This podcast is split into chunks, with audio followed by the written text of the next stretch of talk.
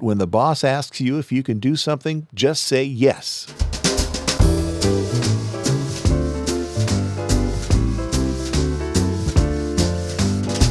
It's the LifeSpring One Year Bible coming to you from Riverside, California, and podcasting since 2004. I'm your OG Godcaster, Steve Webb. This is the daily podcast where we're reading through the entire Bible in a year. And this is Epistle Sunday. We'll read 2 Corinthians 6 through 8. The title of this episode is Working Together. We'll also have a time of prayer, and I'll give you an update on Kathy's trip to the City of Hope and Mark's skin cancer surgery. Before we read, let's pray. Our loving Heavenly Father, how we thank you for your word. We thank you for teaching us about yourself and how your plan makes it possible for us to spend eternity with you. As we read today, I pray that you would bless this time. In Jesus' name, amen. All right, are you ready? Let's begin. 2 Corinthians chapter 6. We work together with God, so we are asking you not to receive God's grace and then do nothing with it. He says, when I showed you my favor, I heard you. On the day I saved you, I helped you. I tell you, now is the time God shows his favor.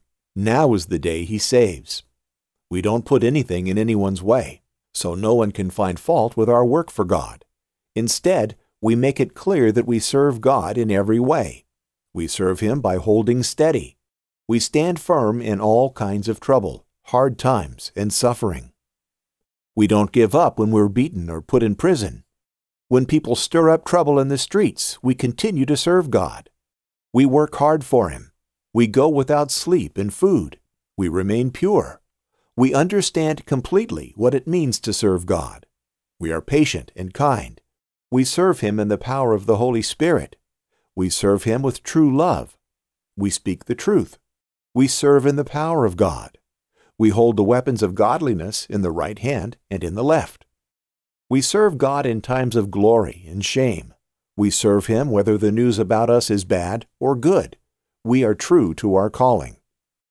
But people treat us as if we were pretenders. We are known, but people treat us as if we were unknown. We are dying, but we continue to live. We are beaten, but we are not killed. We are sad, but we are always full of joy. We are poor, but we make many people rich. We have nothing, but we own everything. Believers at Corinth, we have spoken freely to you. We have opened our hearts wide to you. We are not holding back our love from you, but you are holding back your love from us. I speak to you as if you were my children. It is only fair that you open your hearts wide to us also. Do not be joined to unbelievers. What do right and wrong have in common? Can light and darkness be friends? How can Christ and Satan agree? What does a believer have in common with an unbeliever? How can the temple of the true God and the statues of other gods agree? We are the temple of the living God. God has said, I will live with them, I will walk among them, I will be their God, and they will be my people. So come out from among them and be separate, says the Lord. Do not touch anything that is not pure and clean. Then I will receive you. I will be your father. You will be my sons and daughters, says the Lord who rules over all. 2 Corinthians chapter 7. Therefore, since we have these promises, dear friends, let us purify ourselves from everything that contaminates body and spirit, perfecting holiness out of reverence for God. Make room for us in your hearts. We have wronged no one we have corrupted no one. We have exploited no one. I do not say this to condemn you. I have said before that you have such a place in our hearts that we would live or die with you. I have spoken to you with great frankness. I take great pride in you. I am greatly encouraged. In all our troubles, my joy knows no bounds.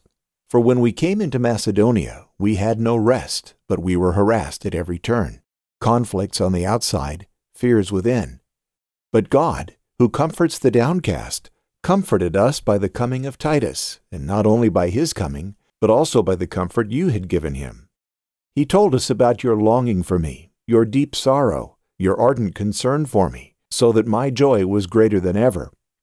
Even if I caused you sorrow by my letter, I do not regret it. Though I did regret it, I see that my letter hurt you, but only for a little while. Yet now I am happy, not because you were made sorry, but because your sorrow led to your repentance. For you became sorrowful as God intended, and so were not harmed in any way by us. Godly sorrow brings repentance that leads to salvation and leaves no regret, but worldly sorrow brings death. See what this godly sorrow has produced in you what earnestness, what eagerness to clear yourselves, what indignation, what alarm, what longing, what concern, what readiness to see justice done. At every point you have proved yourselves to be innocent in this matter. So even though I wrote to you, it was neither on account of the one who did the wrong, nor on account of the injured party, but rather that before God you could see for yourselves how devoted to us you are. By all this we're encouraged. In addition to our own encouragement, we were especially delighted to see how happy Titus was, because his spirit has been refreshed by all of you. I had boasted to him about you, and you have not embarrassed me. But just as everything we said to you was true, so our boasting about you to Titus has proved to be true as well. And his affection for you is all the greater when he remembers that you were all obedient, receiving him with fear and trembling. I'm glad I can have complete confidence in you. 2 Corinthians chapter 8. And now, brothers and sisters, we want you to know about the grace that God has given the Macedonian churches. In the midst of a very severe trial, their overflowing joy and their extreme poverty welled up in rich generosity. For I testify that they gave as much as they were able, and even beyond their ability. Entirely on their own, they urgently pleaded with us for the privilege of sharing in this service to the Lord's people. And they exceeded our expectations. They gave themselves first of all to the Lord, and then by the will of God also to us.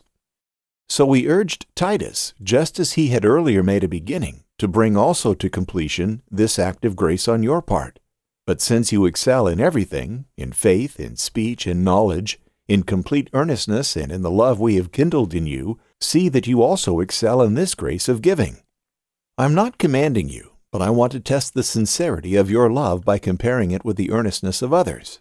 For you know the grace of our Lord Jesus Christ, that though he was rich, yet for your sake he became poor, so that you through his poverty might become rich. And here is my judgment about what is best for you in this matter. Last year you were the first not only to give, but also to have the desire to do so. Now finish the work so that your eager willingness to do it may be matched by your completion of it, according to your means. For if the willingness is there, the gift is acceptable according to what one has, not according to what one does not have. Our desire is not that others might be relieved while you are hard pressed, but that there might be equality. At the present time, your plenty will supply what they need, so that in turn, their plenty will supply what you need. The goal is equality, as it is written The one who gathered much did not have too much, and the one who gathered little did not have too little. Thanks be to God who put into the heart of Titus the same concern I have for you. For Titus not only welcomed our appeal, but he is coming to you with much enthusiasm and on his own initiative. And we are sending along with him the brother who is praised by all the churches for his service to the gospel.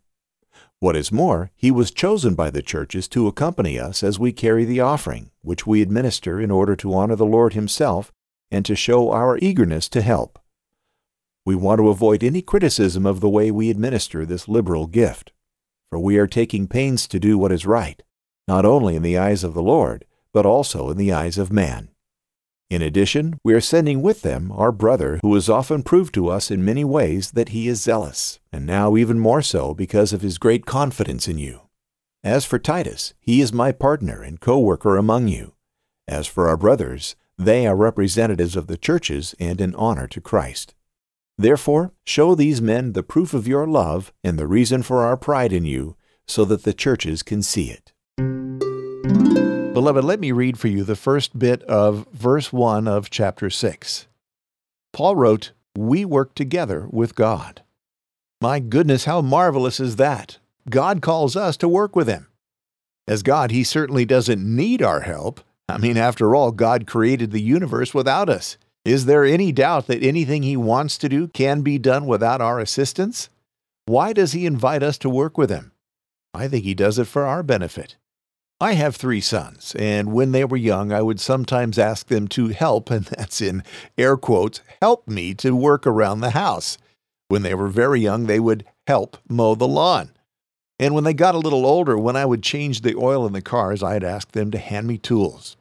Well, today all three of my boys have the confidence to work with their hands to do whatever they decide to tackle. And Stephen, my middle son, recently thanked me for teaching him this skill. He works as a finance manager at a local car dealership, so working with his hands isn't required by his job, but he was given a new desk for his office. And instead of waiting for his employer to hire somebody to come assemble the desk, he put it together himself. And his colleagues marveled that he was able to do this on his own. But he needed the desk, so he put it together. In his mind, it was no big deal, but they said, I could never do that. So he thanked me for teaching him to work with his hands. And in my own life, my dad taught me the same lesson. My dad was a bricklayer, and he worked with his hands from a very young age. He could do just about anything, and I'm not just saying that as a proud son. He really could do just about anything he put his mind to. Well, I started helping him on bricklaying jobs when I was about 10 years old. I would stack the bricks, mix cement, clean his tools, whatever he needed me to do. I did that off and on until high school when I got a summer job as a lifeguard.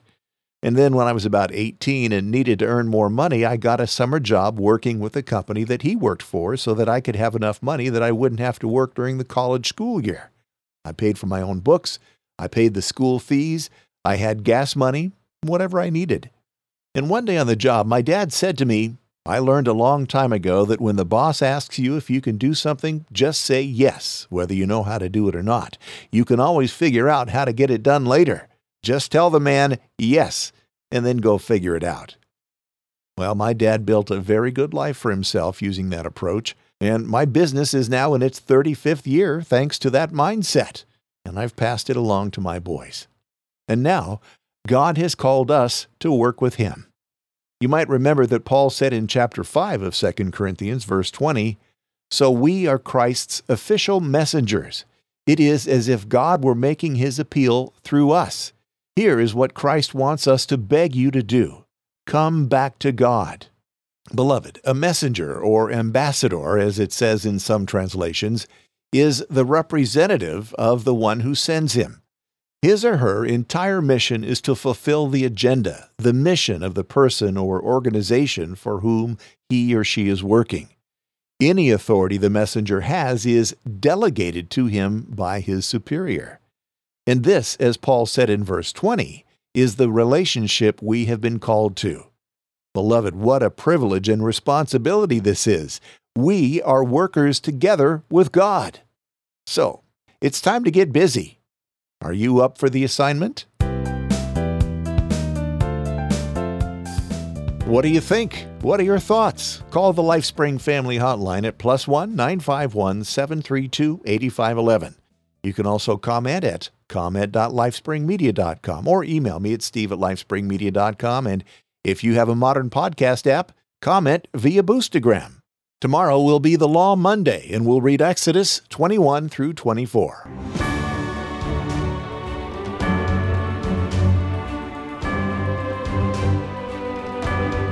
Couple of days ago, you heard me say that Phil Colburn had come in with a $333.33 donation, which made him that episode's executive producer. But what I didn't say was that that was his third $333.33 donation, bringing his total to $999.99. Well, with me kicking in this here penny, that makes Phil the newest LifeSpring family Berean. When a LifeSpring family member makes donations totaling $1,000 or more, he or she becomes a LifeSpring family Berean. Well, what is a Berean? In Acts 17 10 through 15, we read about the Bereans, and in verse 11 there it says, The Bereans were eager to hear what Paul and Silas said and studied the scriptures every day to find out if these things were true. So, in my mind, a Berean is someone that deserves some honor. And as a way to recognize that, from now on, Phil Colburn will be known as Brother Phil. Brother Phil, thank you so much for your support.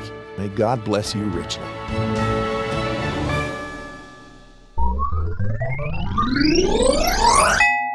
New mail notification. I got a note from Michael Hayner, and he said, Hello, Steve. I've been thinking a lot about something you said a week or two ago.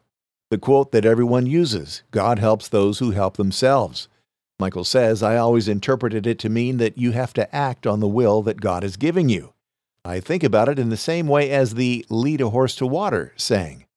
God can give you the will to help yourself, but you have to actually act on it. Along with my spiritual journey, I've been working on bettering myself physically.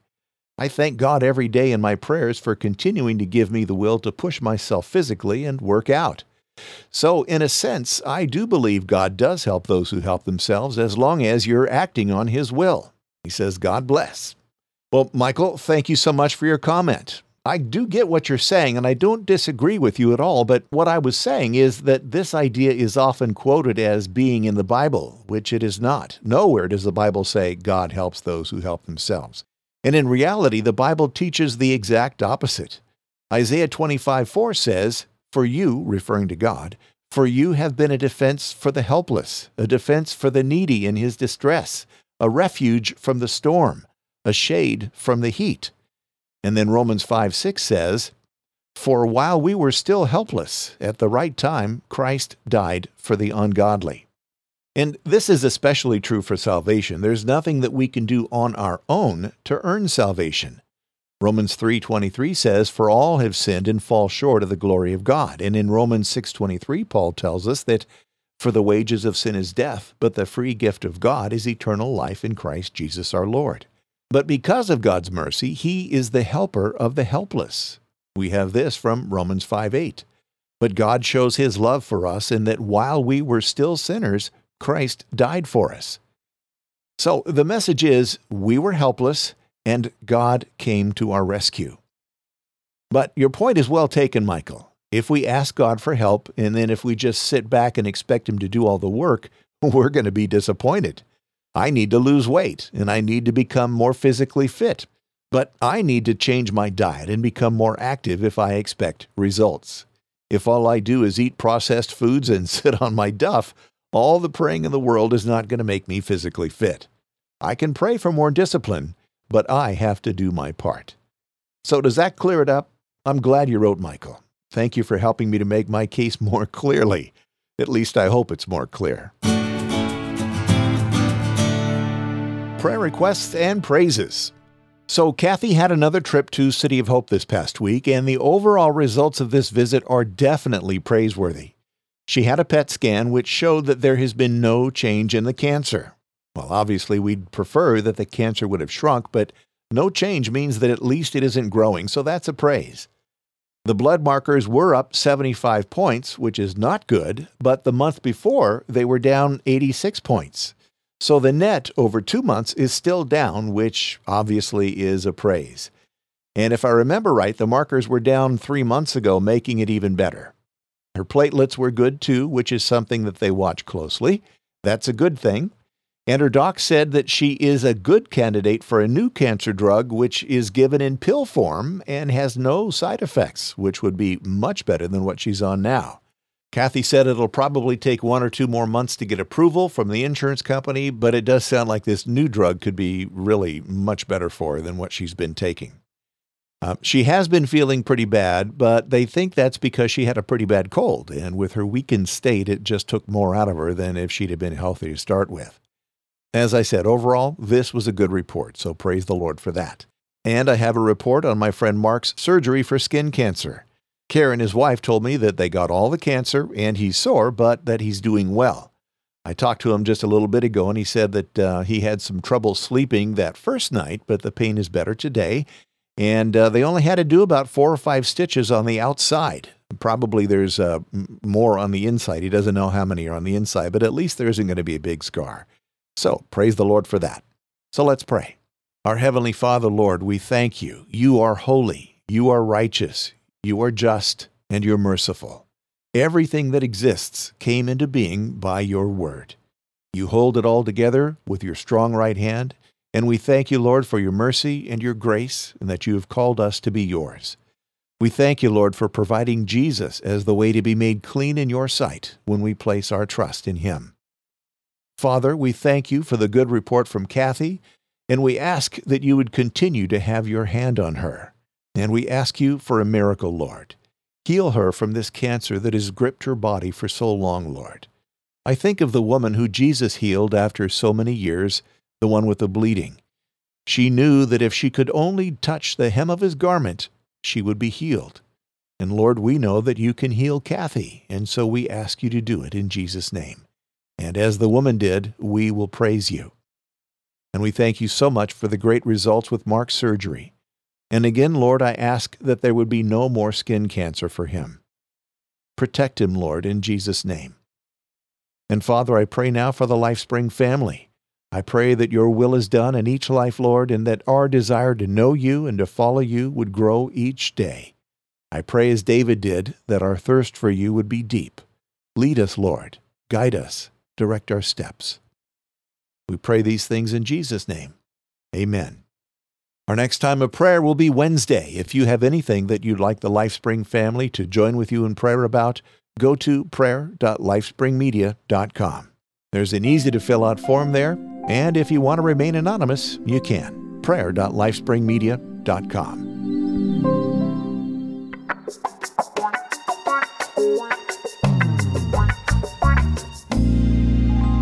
Thanks to Denise, Michael Hayner, Scott Snyder, Jason Pasco, and Brittany, the team. They're such a great help to me. Today's show art is by Scott Snyder. Thank you so much, Scott. And thanks to the boosters and sat streamers, and you too can help support the show by streaming sats and boosting while you listen to the show if you have a modern podcast app.